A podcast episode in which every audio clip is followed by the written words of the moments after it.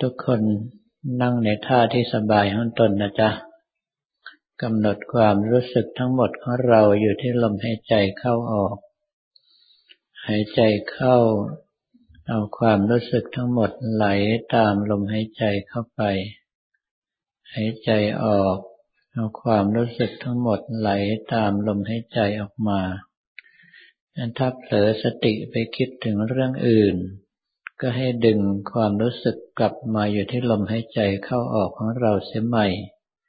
ส่วนคำภาวนานั้น เราจะใช้คำภาวนาอะไรก็ได้ ตามที่เรามีความถนัดและเคยชินมาแต่เดิม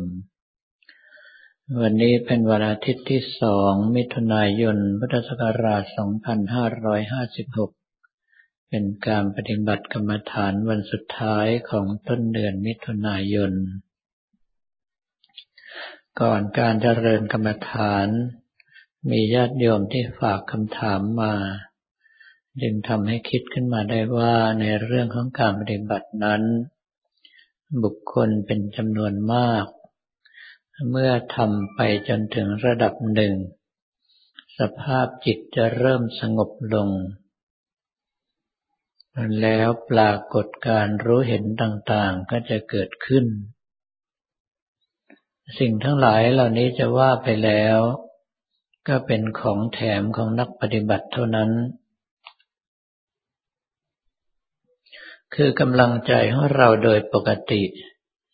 จะมีความสงสัยวุ่นวายอยู่ตลอดเวลา เหมือนกับน้ำที่กระเพื่อมอยู่ ไม่สามารถจะสะท้อนเงาอะไรลงไปได้แต่เมื่อเราปฏิบัติภาวนาจนสมาธิเริ่มทรงตัว ทำให้กำลังใจของเราสงบ แน่วนิ่ง มีความใสสะอาดขึ้น ก็เหมือนกับน้ำใสสะอาดที่นิ่งสงบ สามารถสะท้อนภาพสิ่งรอบข้างลงไปได้อย่างชัดเจน เมื่อมาถึงระดับนี้การรู้เห็นต่างๆ หรือนิมิตต่างๆ ก็มักจะเกิดขึ้นเป็นปกติ คราวนี้ในจุดที่ต้องระมัดระวังก็คือว่าสิ่งทั้งหลายเหล่านี้ไม่ใช่วัตถุประสงค์ในการปฏิบัติของเรา วัตถุประสงค์ในการปฏิบัติของเราในเบื้องต้นก็คือจิตสงบ หลุดพ้นจากความวุ่นวายต่างๆ รอบข้าง วัตถุประสงค์เราดับต่อมาก็คืออาศัยกำลังของความสงบนั้น ไปพิจารณา เพื่อตัดรักโลภโกรธหลงต่าง ๆ ที่กินใจของเราอยู่ถ้าสามารถตัดขาดได้เราก็จะหลุดพ้นจากกองทุกข์ไปสู่พระนิพพาน การรู้เห็นเป็นของแถม เหมือนที่อาตมาเคยเปรียบเทียบไว้ว่า เราไปซื้อรถ เขาต้องให้ล้อรถมาอยู่ด้วย ดังนั้นท่านจะต้องการล้อรถหรือไม่ต้องการก็ตาม ถ้าท่านซื้อรถได้เมื่อไหร่ ท่านจะได้ล้อรถมาเมื่อนั้น เมื่อเป็นเช่นนั้น การรู้เห็นต่างๆที่เกิดขึ้น ถ้าเราจัดการไม่เป็น ก็จะมีโทษมากกว่าประโยชน์ ส่วนใหญ่ที่พบมาก็คือเมื่อเห็นนิมิตต่างๆ ก็มักจะไปทึกทักเอาว่าเป็นจริงตามนั้น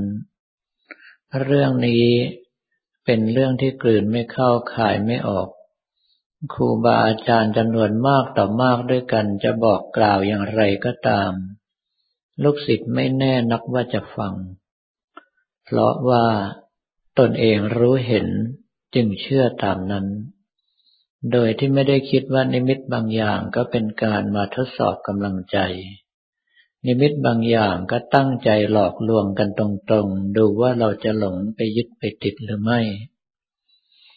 ดังนั้นในการปฏิบัติของผู้ใดผู้หนึ่งก็ตาม ถ้าเกิดนิมิตเริ่มรู้เห็นสิ่งต่างๆขึ้นมา ถ้าหากว่าไม่ใช่นิมิตตามกองกรรมฐาน ก็ให้เรารับไว้ด้วยความเคารพแล้วอย่าไปสนใจ ให้ดึงความรู้สึกของเรามาอยู่กับการภาวนาตามเดิม แต่เรื่องของนิมิตต่างๆก็แปลก เราสนใจบางทีก็หายไปเลย แต่ถ้าเราไม่ให้ความสนใจก็ยิ่งปรากฏชัด ปรากฏนาน ดังนั้นเราเองจำเป็นจะต้องจัดการให้ถูกต้อง ไม่เช่นนั้นแล้วบางทีอาจจะติดอยู่อย่างนั้นเป็นปีๆหรือเป็นหลายปี ภาวนาเมื่อไหร่ก็อยากเห็นนิมิตเช่นนั้นอีก ถ้าหากว่าท่านภาวนาด้วยความอยาก จะไม่มีวันได้เห็นนิมิตเช่นนั้นอีก เพราะสภาพจิตที่ประกอบด้วยความอยาก ก็คือสภาพจิตที่กำลังฟุ้งซ่าน เมื่อสภาพจิตกำลังฟุ้งซ่านย่อมไม่นิ่งไม่สงบพอ การรู้เห็นต่างๆ ก็ไม่สามารถที่จะเกิดขึ้นได้นักปฏิบัติจำนวนมากต่อมากด้วยกันที่เสียหาย เพราะว่าภาวนาแล้วอยากเห็นนิมิตอย่างที่เคยเห็น หรือว่าสามารถจัดการกับนิมิตได้ แต่ว่าก็โดนหลอกลวง โดนชักจูง จนกระทั่งหลงไปจากแนวของการปฏิบัติที่ถูกต้อง ดังนั้นครูบาอาจารย์บางสายอย่างเช่นสายวัดป่า ท่านถึงให้ละทิ้งเสียให้หมด ไม่ต้องไปใส่ใจ กำหนดดูกำหนดรู้ลมหายใจเข้าออกของตนเป็นหลัก ถ้าหากว่ากำลังใจทรงตัวจนตั้งมั่น ไม่สามารถจะภาวนาต่อได้แล้ว ก็ให้คลายกำลังใจออกมา เพื่อพิจารณาในเรื่องของวิปัสสนาญาณ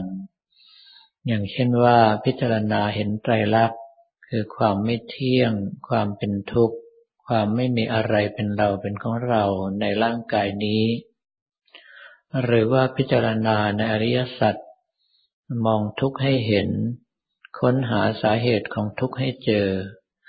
แล้วไม่ไปยุ่งเกี่ยวกับสาเหตุของการเกิดทุกข์นั้นๆ ความทุกข์ก็ไม่เกิดขึ้นกับเราเป็นต้น เมื่อพิจารณาไปจนกำลังใจทรงตัวตั้งมั่นดีแล้ว สภาพจิตก็จะกลับไปสู่การภาวนาโดยอัตโนมัติ เมื่อภาวนาไปจนเต็มที่สภาพจิตคลายออกมา เราก็มาพิจารณาใหม่ ถ้าท่านทั้งหลายทำอย่างนี้ได้ ก็จะมีความก้าวหน้าในการปฏิบัติยิ่งยิ่งขึ้นไป ในเรื่องของนิมิตนั้น ถามว่าเป็นสิ่งที่ดีหรือไม่ ก็เป็นสิ่งที่ดี คือทำให้เราเมื่อรู้เห็นแล้วมีความมั่นใจ ว่าการปฏิบัตินี้มีผล แม้ว่าเพียงขั้นแรก ก็เกิดนิมิตขึ้นตรงตามที่ครูบาอาจารย์บอก แต่ว่านิมิตไม่ใช่ทุกสิ่งทุกอย่างในการปฏิบัติ ให้รับรู้ไว้ด้วยความเคารพ แล้วไม่ต้องไปใส่ใจ ให้อาศัยลมหายใจเข้าออก และการพิจารณา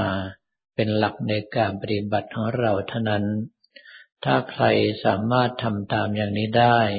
โอกาสที่จะโดนชักจูงให้ออกนอกทางก็เป็นไปโดยยาก ความก้าวหน้าในการปฏิบัติก็จะมีอย่างที่ตนเองต้องการลำดับต่อไปก็ขอให้ทุกท่านภาวนาและพิจารณาตามอัธยาศัย จนกว่าได้รับสัญญาณบอกว่าหมดเวลา